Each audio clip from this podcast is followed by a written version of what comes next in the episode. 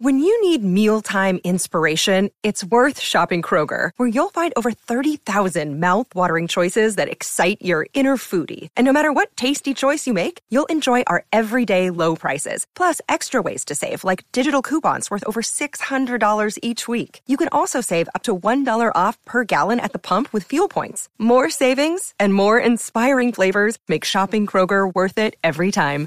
Kroger, fresh for everyone. Fuel restrictions apply.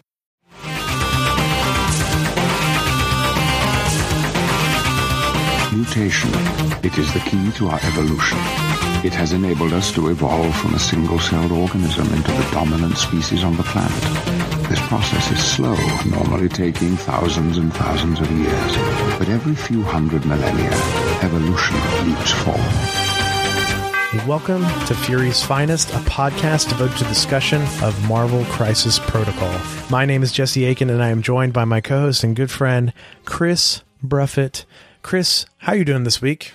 Jesse, I'm doing great, man. I have been reading so many comics. As you've told me, I'm excited to hear about all this. Oh, I've been diving into the Hickman X Men run. Mm-hmm. It's a very expansive thing, very big. You know, when it was really starting to get going was when I moved, so I'm kind of catching up on that. Ugh, like I said, it's a lot, but it's really fun. The Daredevil run that's happening right now is fantastic. And uh, I'm going to be reading a lot of Spawn. You told me the Spawn thing, which is super exciting. What spurred that? During the winter, I watched the HBO cartoon show. There you go. I still have not seen that, by the way. You should. I think it's going to be a Halloween watch for me every year. Oh man, excellent. I've heard good things. As we've talked about in the podcast, you know, I'm a fan of Spawn in the past, but it it fell off for me, even though something I really enjoyed, and I'd like to learn more of the lore of that world, and especially where it's at these days. Oh, it's still going, and apparently it's really good right now. I've heard similar things. So Spawn is in a resurgence at the moment.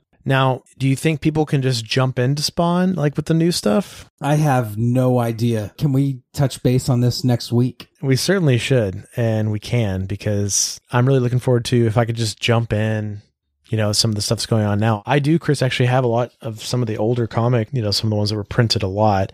I don't think I have any money on my hands or anything, but, you know, some cool covers and things like that. So I'd like to see where New Spawn is going. It's very exciting to hear that it's doing well. And the HBO show is also good as well. It's something. I liked it a lot. I don't know if I'm going to go out and call it good.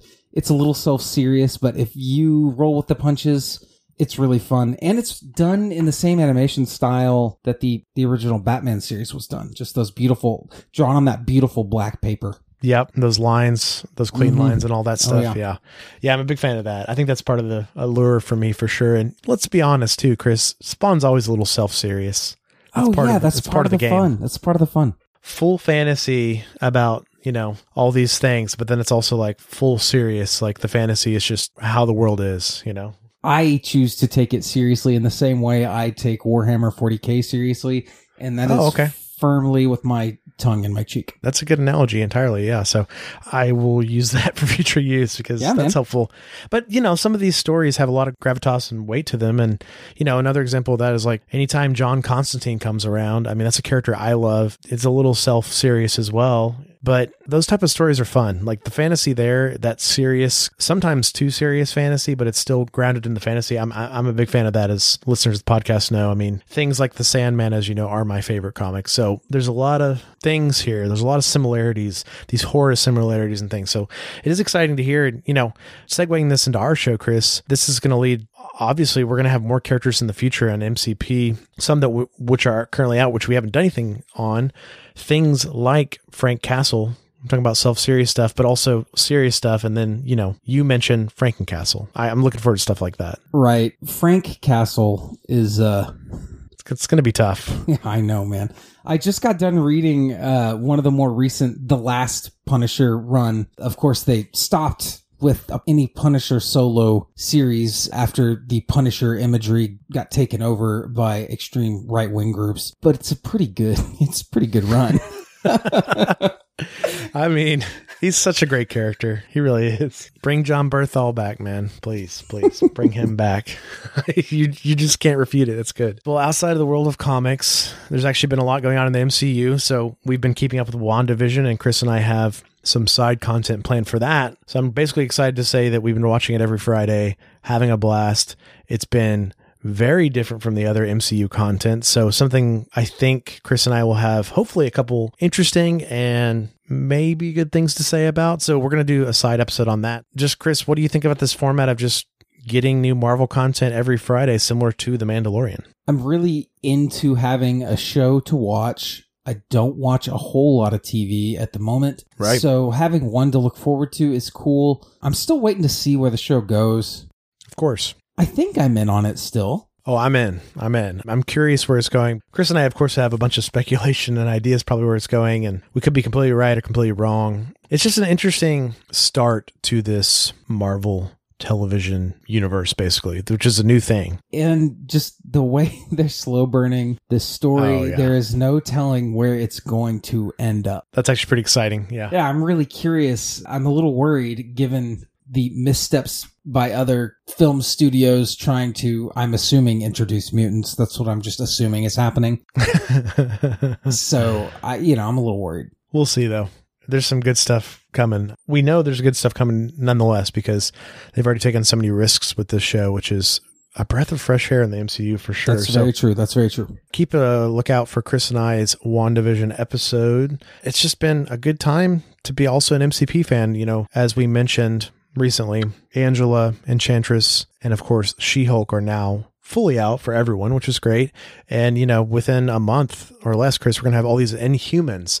And once again, Atomic Mass has given us a couple more spoilers on the Inhumans. We still don't have Lockjaw's card. We don't have Crystal's card. We do actually have Medusa's card. So yeah, Chris, just going straight into Medusa, we know now that she's actually four threat, which caught me off guard originally. I was thinking maybe she would be a three.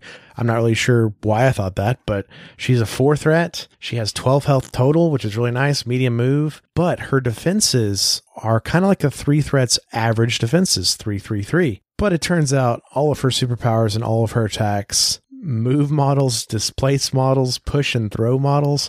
So they're bringing a new type of character to the game, Chris, that's just completely about displacement. And I think I see why her defenses are not 444 or something, because she might just stay around for too long, maybe. Yeah, she looks to be an absolute powerhouse, honestly. I was a little surprised as well that they went with the fourth threat, but the Inhumans are probably my, my biggest hole when it comes to Marvel knowledge, so I've got a lot to learn still. She is pretty powerful, which, you know, some of the crossover stories I've read and I've seen, it's just interesting to wrap your head around these concepts. And she, of course, has the innate inhuman ability, which I still think is so good. This character may reroll one die in its attack or defense rolls. Oh, Same thing. Black Bolt has.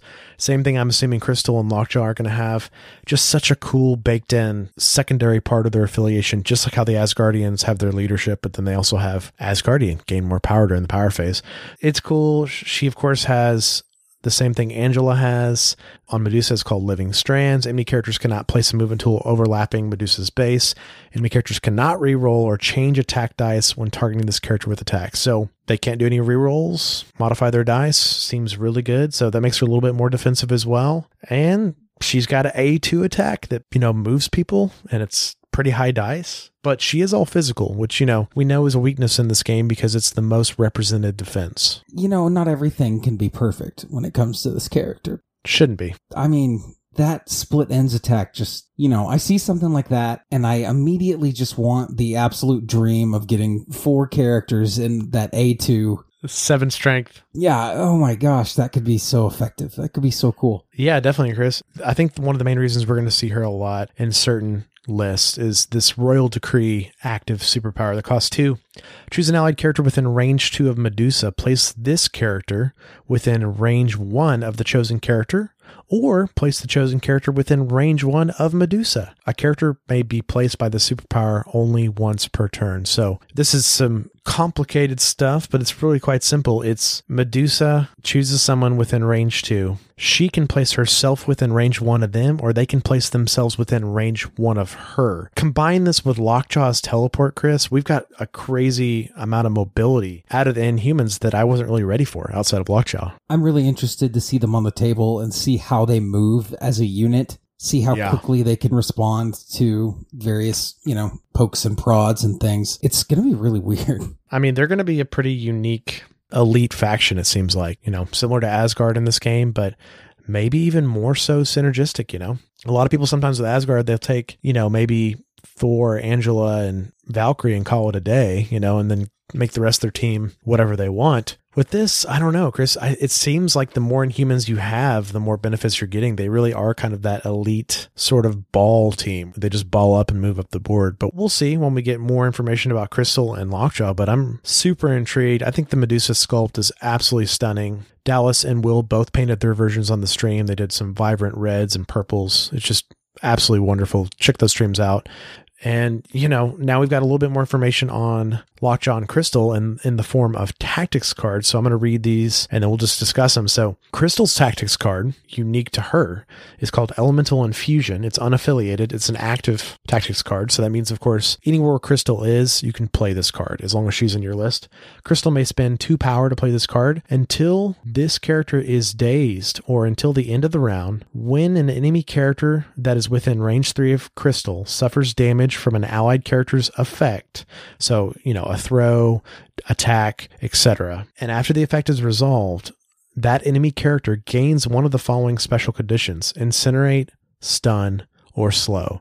Because I think our predictions about Crystal possibly being a control mage might be coming true, at least from this card. You know, I love being right. it's true. Well, it just fits her character, right? Oh, yeah. We didn't have any insider info or anything like that. It just seems like someone who can conjure the elements. And, you know, they even teased in their article she's going to do different conditions baked into her attacks. It's just cool now that she also is giving conditions out from a card. So basically, you place Crystal somewhere on the board within range three of a bunch of enemies. You place this card down, you pay for it. And, you know, that means that someone like Hawkeye could be way back behind Crystal. He's shooting arrows at people. And as long as damage is dealt and Crystal's within range three of them, she's putting one of these conditions on top of what Hawkeye just did to them. You know, that's just a quick example. Incinerate, stun, and slow are really good. Incinerate is really oppressive. Really oppressive.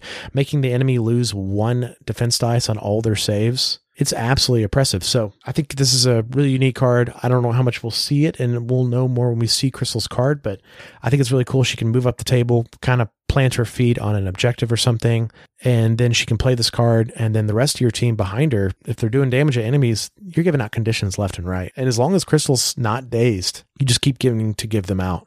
The next card on here is definitely the standout card. It's called Last Minute Save. It is also unaffiliated. It's a reactive card. So this is Lockjaw's unique card. So as long as he's in your list, you can play this. When another allied character within range three of an allied Lockjaw would be KO'd. Lockjaw may spend three power to play this tactics card.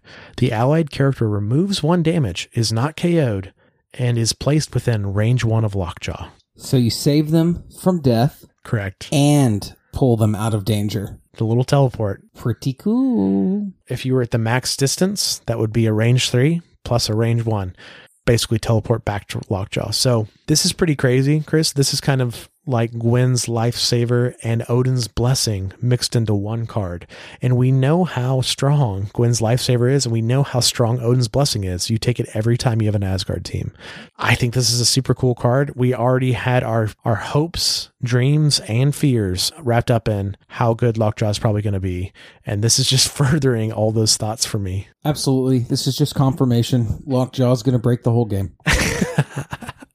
Doubt that, but he will be a nice addition and, and a powerful piece in the right hands. And I'm very confident in that. And who doesn't want a dog on their team? I want a dog on my team. Until Lucky the pizza dog is in this game, Correct. Lockjaw's the go-to. He's the go-to. So now, Chris, we're caught up on you know all the good spoilers. I'm sure they're about to drop more soon. It's exciting to learn more about these Inhumans. I'm intrigued more and more every day, not only for how they're going to play in the game, but for our episodes about the Inhumans. I can't wait. Same. I'm looking forward to diving into their lore. But we're not talking Inhumans today, Chris. We are talking another member of the Brotherhood of Mutants, actually, another important member that comes up a lot, Toad. So I think we just got to get into him. Let's do it. Fury's Finest is sponsored by Discount Games Inc. Go to discountgamesinc.com for all your Marvel, Crisis Protocol, and miniature gaming needs. Our patrons support Fury's Finest at patreon.com slash Fury's Finest. If you enjoy our show, consider supporting us with a monthly contribution. We take this time to thank all of our patrons for their support. And this week we have a big shout out to Steve S. Steve, thank you so much, man. Thank you, Steve. And of course, a huge thank you to our adventure producers, Matthew R. and Brett C. Chris, let's get into this lore. All right, everybody. Now, it's another change of pace here. This is a character that's been around since the 60s, but doesn't have a ton of lore, so it's going to be a shorter one this week, which is a huge departure from where we've been. you know, just a quick synopsis of who Toad is. Mortimer Toynbee, he was born a mutant. He did not have a mutation during during puberty or late puberty or anything like that. He was delivered as a baby, not looking human, looking like Toad. So as a result of that, he's kind of had a rough go of it. He's been kind of a mainstay in the Brotherhood of Evil Mutants. He's struggled with depression at times. He has had opportunities to turn it around, but that lack of self-esteem and, and everything just always kind of comes around, bites him in the butt, and he goes back to being a bad guy. But before we get into his lore, let's talk about Toad's superpowers. Now, like any character that's been around for this long, he's going to have gone through some changes, some power augmentations. A lot of times, characters like Toad gain power through the years. You know, there'll be a writer's favorite character or a writer wants to change things up. So they take someone like Toad, who initially comes in as kind of a lackey and, you know, kind of power him up a little bit. Toad's main power set, of course, is his superhuman leg strength his endurance, his agility, reflexes, coordination, balance, and that just amazing superhuman leaping ability. And I think that is the version of Toad that we're getting in MCP. It's that initial Brotherhood of Evil Mutants kind of Magneto's lackey Toad. Correct. Later on, he is going to gain some sort of more superhuman strength. He's going to learn how to kickbox. He's going to learn how to kind of secrete toxins. And after the X-Men, the 2000 X-Men movie, he gains a prehensile tongue. He did not have the tongue early on. That comes later after he is on the big screen with a prehensile tongue. And the most recent augmentation to his powers, which I honestly only read about, I didn't, I haven't seen it in action yet, uh, unless I just forgotten, but he has gained the ability to light his tongue on fire. So he can wrap you up, crush you with his tongue, and then light his tongue and you on fire. Yeah, that's pretty insane. It's a little wacky. Toad was created by Stan Lee and Jack Kirby, some names we're very familiar with around here. He first appeared in X-Men number 4, March 1964. So Toad is born Mortimer Toynbee. He's born in York, England and he was abandoned by his parents at a very, very early age, raised in an orphanage. Due to his body mutation, he is constantly singled out and picked on. He dropped out of school at a very early age, decided to go it alone. He develops a severe inferiority complex and basically at the slightest sign of affection, he becomes subservient to that person. And of course, the 1960s Magneto will use this to his advantage because he's a very bad man and recruit Toad into the original Brotherhood of Evil Mutants. He gains the nickname Toady there, kind of a play on words on his power and the fact that he is a sycophant to Magneto. As a member of the Brotherhood of Evil Mutants, Toad, of course, aided in all of Magneto's schemes. Toad tried to infiltrate the X-Men at one point, but was discovered because they recognized his power set. And it is during the end of this run with the original Brotherhood of Evil Mutants that Toad finally kind of realizes that Magneto doesn't really have his best interests at heart, doesn't really much care for him, and Toad abandons the team with Quicksilver and Scarlet Witch. From here, Toad will move on to a more solo career. He studies the technology of the stranger whom he and Magneto had dealings with, and he uses that technology to harass the Avengers. He tries to kill Angel through using a bunch of traps set up in a castle by the supervillain Arcade. But instead, I think this is really cool. He turns the castle into an amusement park and becomes its caretaker. Eventually, Doctor Doom kicks him out of the castle slash amusement park, and Toad handles that very poorly, going into a, a major depression, becoming suicidal, and realizing that he is codependent. This is when he is met by and befriended by Spider-Man, and he teams with Spider Kid, and Frogman as a superhero adventure team called the Misfits. It doesn't last too terribly long, and he leaves the Misfits to return to villainy. Tries to abduct the Scarlet Witch multiple times, but is always thwarted. And he kind of plays at reforming the Brotherhood a couple times, and then he does with Blob, Pyro, and Phantazia, and also Sauron. He actually transforms Karl Lykos back into Sauron. So he kind of ruins poor Carl's life after he thought he had gotten out of the evil supervillain man pterodactyl thing. And with this new brotherhood, he battles X Force and X Factor. Of course, he loses every time. Years later, during the X Men Forever era, Toad is captured along with some other mutants and is part of a time hopping plan to stop a global threat. It's here that Toad learns that his deformed body is not the result of a mutation, but the result of experimentation by Juggernaut's father, Kurt Marko. This experimentation leaves Toad with an unstable genetic structure. This unstable genetic structure is corrected by some of the stranger's equipment that is still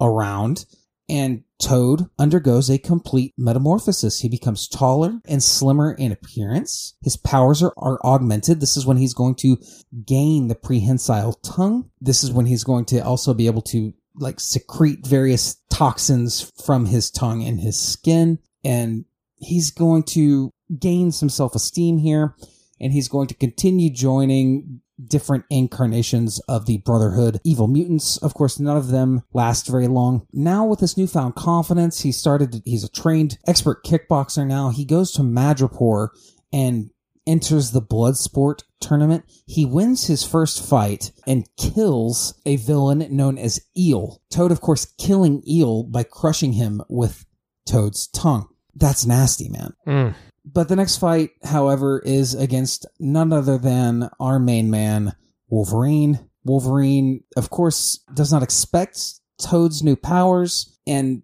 takes a takes a few hits, but of course Wolverine prevails, spares Toad's life, and Toad slinks away in defeat. Toad is going to show back up on Genosha after the island's annihilation he shows up to try to rebuild a statue of Magneto, but Magneto reveals himself to Toad during the Planet X storyline, but Toad is not quite the sycophant he used to be, openly questions Magneto, and Magneto in turn is just even worse to Toad. This is when Toad kind of questions whether Magneto's better off being believed dead because his Magneto's world image, his public view has has taken on this revolutionary figure type role.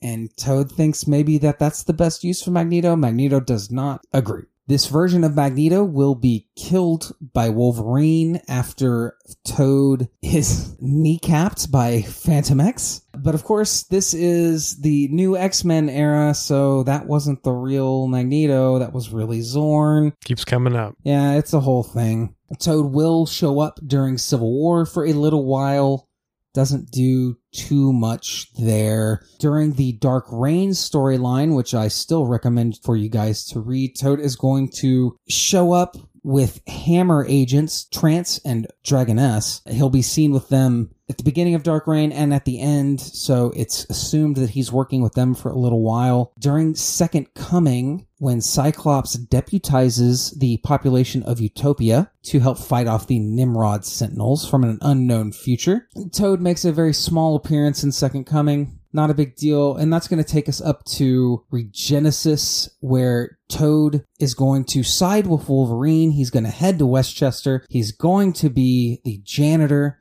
for the Jean Grey School for the Gifted. He's going to kind of fall in love with Husk for a little bit. He's going to leave. It's a whole thing. Some bad things happen and he's left dejected. It's, it kind of sucks. But from there, he's going to show up here and there. Nothing too major. Toad is one of those characters, been around for a long time. He's been a bit player in a lot of different stories. So there's not a ton just focused around Toad. He's not the centerpiece in many storylines.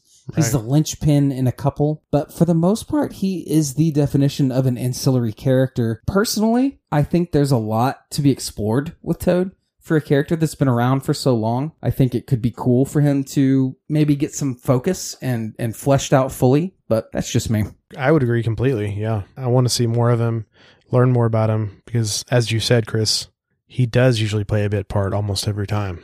So now we got to talk about Toad in the Marvel movies, in this case, the Fox X Men movies. And Toad has only made two appearances in the movies. So, of course, Chris, his first appearance was in 2000's X Men. That's the original X Men. So, of course, Toad was actually a major player in this movie. So, once again, we're keeping with our theme of the last several weeks where every Brotherhood member has been represented. And I'm going to give you a spoiler alert, Chris.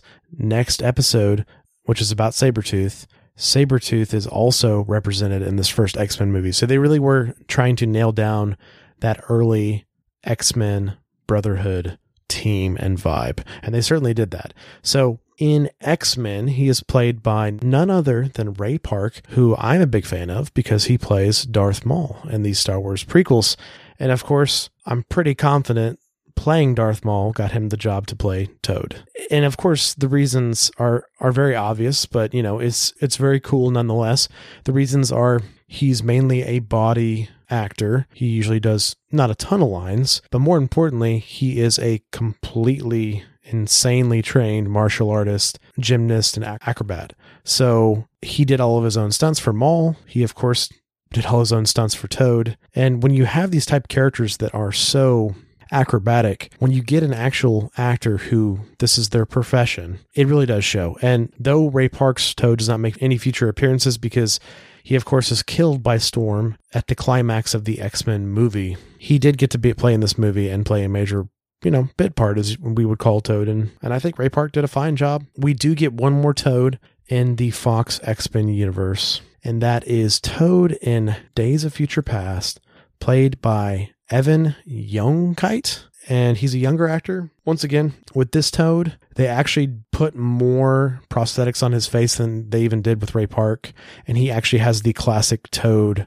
glasses as well. So they really just leaned into the more traditional comic book Toad. He plays a small part, of course, in Days of Future Past as well. So those are our only appearances of Toad in the X Men movies. Couple things we do see though, Chris. Of course, you mentioned the X Men movies. We do see Toad use his prehensile tongue a lot. We also see him eat some animals, which kind of furthers his otherworldliness. You know, he grabs a bird oh, with Oh, yeah. his tongue here and there, eats them. We also see him spit his debilitating slime on Jean Grey's face. Really, just we see all the Toad powers actually in these movies. You know, and he really kind of plays up the gross, which is is touched on on the comics. At one point, he has a crush on Scarlet Witch, and she's not into it because he literally is gross. Like his personal hygiene was very lacking before you know his kind of getting cool. Well, they play into the gross quite a bit. I mean, he kills a dove instantly with his like acidic saliva, and then he just eats it whole. You know, props to Ray Park. So, Great job, Ray. Yeah, I do smile slash. You know, I do get a little small smile every every time they sneak it in. But you know, towards the end of the first X Men movie, before he's killed by Storm with the lightning, he breaks off a bar from some sort of metal thing and like spins it around him like he's ready to use it as a you know blunt weapon but also you know just a little darth maul easter egg right there then of course he dies to lightning not not shortly after Oh, of course. Of course. And of course, I do like Chris that I mentioned they do show him wearing his goggles a lot in both of these movies because he is photosensitive to, you know, bright lights and he suffers from myopia, which of course is the short-sighted nearsightedness that they play up a little bit in the movies more than some of the comics do. So that's just the route they go. And I do like that his goggles make an appearance for that reason. You know, I could take or leave the goggles, honestly. I'm glad you like them, though. Yeah, it's just something that I, I've always kind of tied to him. You know, I, I guess I'm familiar with it from the cartoon, especially, and of course, some of the comics. That's it for Toad in the X Men movies because he does not play a large role, Chris. So, of course, we've got to go into do you have any comic book recommendations involving Toad? Well, as I was saying earlier, there's not a lot where he's the focus. So I'm just going to tell you guys to go read the new X Men by Grant Morrison and then go read Wolverine and the X Men by Jason Aaron because, you know, I just love those. Yeah, and you already want to get more Wolverine content, so might as well get Toad in those storylines as well. Yeah, why not? All right, Chris. Well, that's our Toad lore, so let's get over to Toad and MCP. Let's go over to strategy. His name is Toad. His alter ego is Mortimer Toynbee. He has five stamina. He's a medium move, a height of two, a threat cost of two. His defenses are three physical, three energy, and three mystic. And on his injured side, Chris, he has a stamina of only three, but that does take him to eight stamina in full. Any thoughts about our two threat friend here, Toad? I'm a little surprised he's a medium mover. I kind of expected Toad to be a long mover. Yeah. The other thing is for a two threat character, I really expected at least one of the defenses to be two. You are absolutely correct. He has very solid defenses, which I'm okay with. oh, yeah. And I think the reason why he's not medium, we're going to get into later with his superpowers, but I was thinking that as well. Another interesting observation that first appeared to me with the character Chris and continues to appear to me going forward most of the two threats in the game are 8 health, like Toad. Some are less, some are more, but it's pretty much 8 health for a 2 threat. What's interesting about almost all of them so far, they're usually 4 and 4. Toad is 5 and 3. So it kind of makes an interesting change to this playstyle of these two threats where all the other two threats play exactly the same on both sides. Toad, not so much, because on his front side, he's actually a lot tankier than most two threats, because as you said, Chris, he's three across the board and has five health. But inversely, on his back side, he has less health than every other two threat except Rocket. So his backside is a lot riskier. It's just an interesting thing. Yeah, I think he's more of an early game type character because once he flips, man, he's got maybe one you know, one round of attacks and like left, one character's going to look at him and he's done. That's true. The three across the board does help though. Yeah, three is good. It's very good, especially for a two threat. But let's not pretend like it's going to stop Wolverine from slicing him in one attack. Correct. On his injured side. No, you're absolutely right. So, but I think we just got to get into his stats, Chris, because that's a pretty interesting baseline. So let's just get into his attacks. His first attack, it's a physical attack called Tongue Lash that's range three, strength of four, and power cost of zero. I absolutely love that he has a range three strike. After this attack is resolved, Toad gains power equal to the damage dealt. He has a wild trigger of push. If the target character is size 2 or less before damage is dealt, it may be pushed away from Toad short. I mean, for a two threat character, could you ask for more? Not really. We've talked about how four strength attacks are obviously the weakest in the game, but you know, range three is great, Chris. Like he can keep himself further away than some other range two, of course, striking characters. But then lastly, if he gets a wild, even if he doesn't get damage through, as we know how MCP works, if you get a wild that's happening, pushes are nice and they are a big part of this game. So him having a push, it's not going to happen often, but when it does, other size two characters, which is most of the characters in the game, it'll be nice. Definitely not mad at it. His next attack is an energy attack. It is Spit Acid. It is a range two, strength five, power cost of two. After this attack is resolved, the target character gains the Incinerate special condition. I think we talked about Incinerate a little earlier in the episode, but it is very good. Denying dice to your opponent or forcing them to burn an action to remove this this condition is it's just it's too good and it happens no matter what. There is no wild trigger on it. You pay the two power for this attack, you roll those dice, and the condition's going to happen whether you get damage through or not. That's the best part, Chris. If this read, you know, no strength, just pay one power, give an enemy incinerate, I would do it almost every turn. It's just Absolutely. so powerful. It's so powerful. Toad does have get into range too, which is rough. And of course, you know, it's only five dice, but five dice is good on an energy attack because now energy is the least represented defense in the game. But most importantly, auto incinerate is just great. Toad can go early in a round. He could maybe go pick up an objective, but also spit acid on someone on the way and then, you know, get out of the way on a future round. But more importantly, you set up now a target for Magneto or Sabretooth to come in and absolutely destroy because they are incinerated, which I think is great. Absolutely. And, you know, with his superpowers, he's going to be able to get that spit acid off and then leave if he has the power to pay. So So true. he could theoretically do two spit acids on two different characters, hand out two different incinerate, and hop away. But we're getting a little ahead of ourselves. Let's get into his first superpower. It is an active superpower. It is called Finders Keepers. It will cost you two power and it will also cost you an action. Choose an allied character within range two of this character. Move one asset or civilian token the chosen character is holding to Toad. Toad is now holding that token. Toad may not hold more tokens than the crisis specifies. So, for two power, if you meet the conditions, you're going to be able to kind of pass the baton to Toad. Yep. And that's great because say one of your bigger characters that's being focus fired a lot by the enemy team has one of these civilians or assets. And of course, they're scoring you points every round and giving you some sort of benefit in many other cases. So Toad's in that, you know, runs up, picks it up from them, and then runs away. And now he's just scoring points and they have to send someone else to go deal with him. It's so annoying because, you know, now that character they were shooting at before is not going to drop it because, of course, they don't have something to drop when they're dazed. So, yeah, they can still daze that character they were already focus firing before, but Toad's running away with the objective, scoring you points, winning you Marvel Crisis Protocol. Oh, you gotta love it. You really do. His next superpower is also an active superpower called Hop.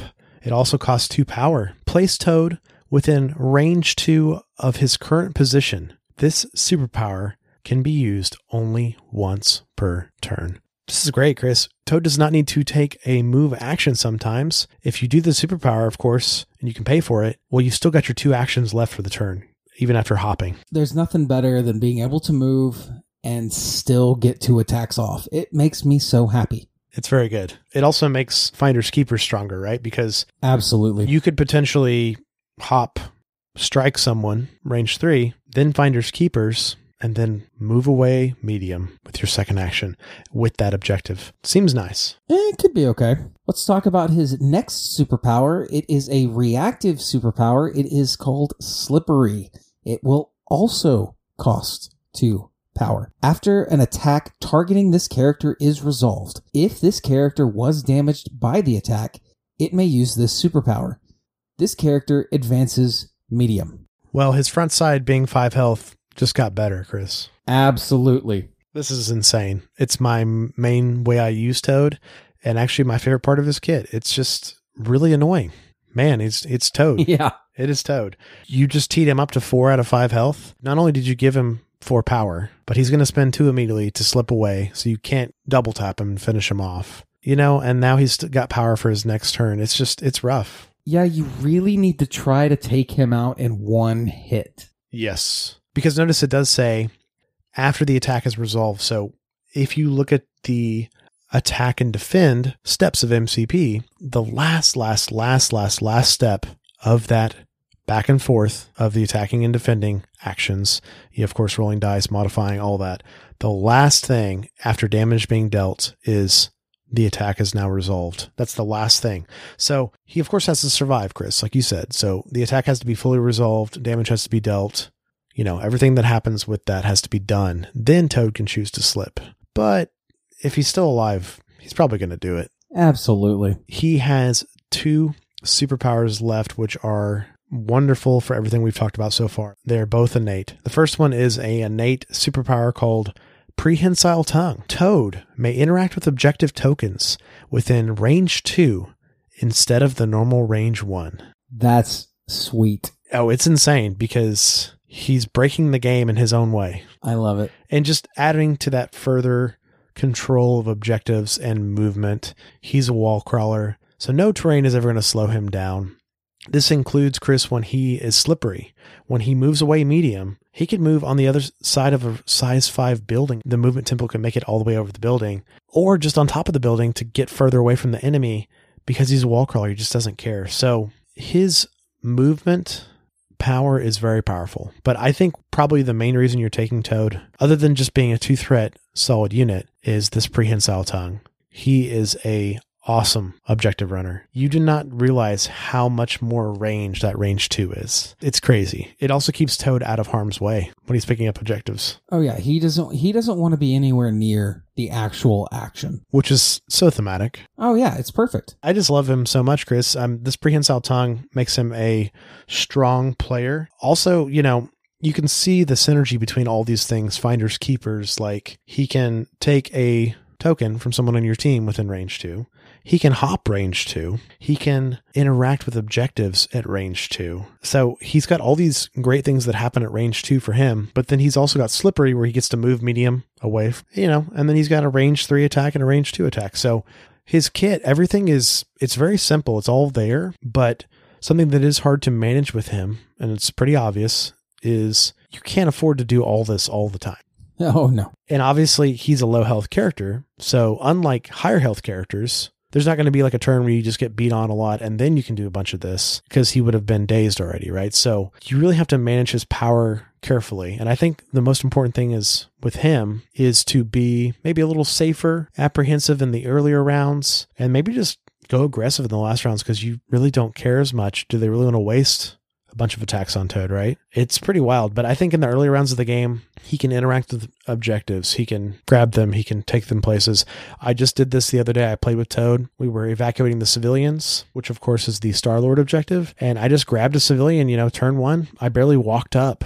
And, you know, it was already range 2 grabbed it and then walked back. And then, you know, I just put Toad in a position to be safe for a little while. And when he eventually reached that six power, you of course spend the six power and evacuate the civilian. And he was a great piece just for that, you know? And that's that's what's so interesting on an objective like that, Chris, where it's like, say it's round two, Toad's already at two power. Do you really want to daze him? and take him up to six or seven power. And then, of course, you know, maybe next turn he could pick that civilian back up and easily evacuate them. He asks interesting questions with objectives that involve interacting and moving tokens. And I really do like that. Well, it adds a whole nother dimension to the game and it brings that kind of objective focus to the mutants that they don't quite have yet. So he he's wonderful in the Brotherhood to kind of just be that objective runner while your Magneto and your Sabretooth just beat on people. Absolutely. And I'm glad you mentioned he's a good fit in the Brotherhood because Magneto and Sabretooth are going to do a lot of that major damage. But of course, Toad and Mystique are these great objective runners. They kind of skirt around the sides of the board and they've got some really interesting things to do and say Right. in the game.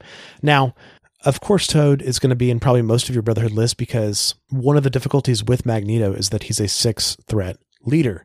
So having Magneto plus Toad is only eight, and you're already at two out of the number in your team to get that more than half. So I think you're going to see Toad a lot in Brotherhood, a lot, a lot, probably more, a lot more than Sabretooth for this very reason.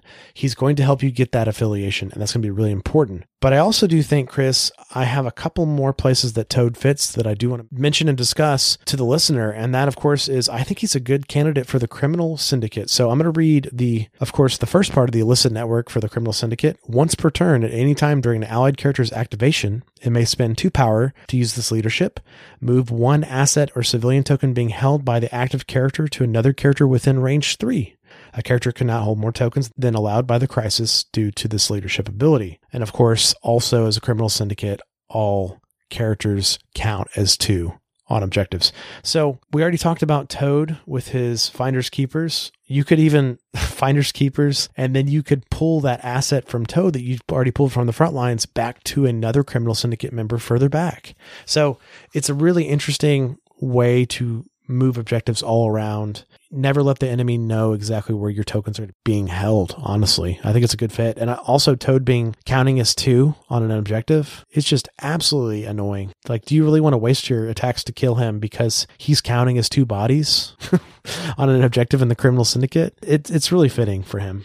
I like the idea of him kind of slinking around in the background in the criminal syndicate too. Absolutely. It just it it adds a whole nother level of dastardly to that whole kind of vibe they've got going on. I I kind of dig that. He also fits a couple other places, Chris, that are pretty strong.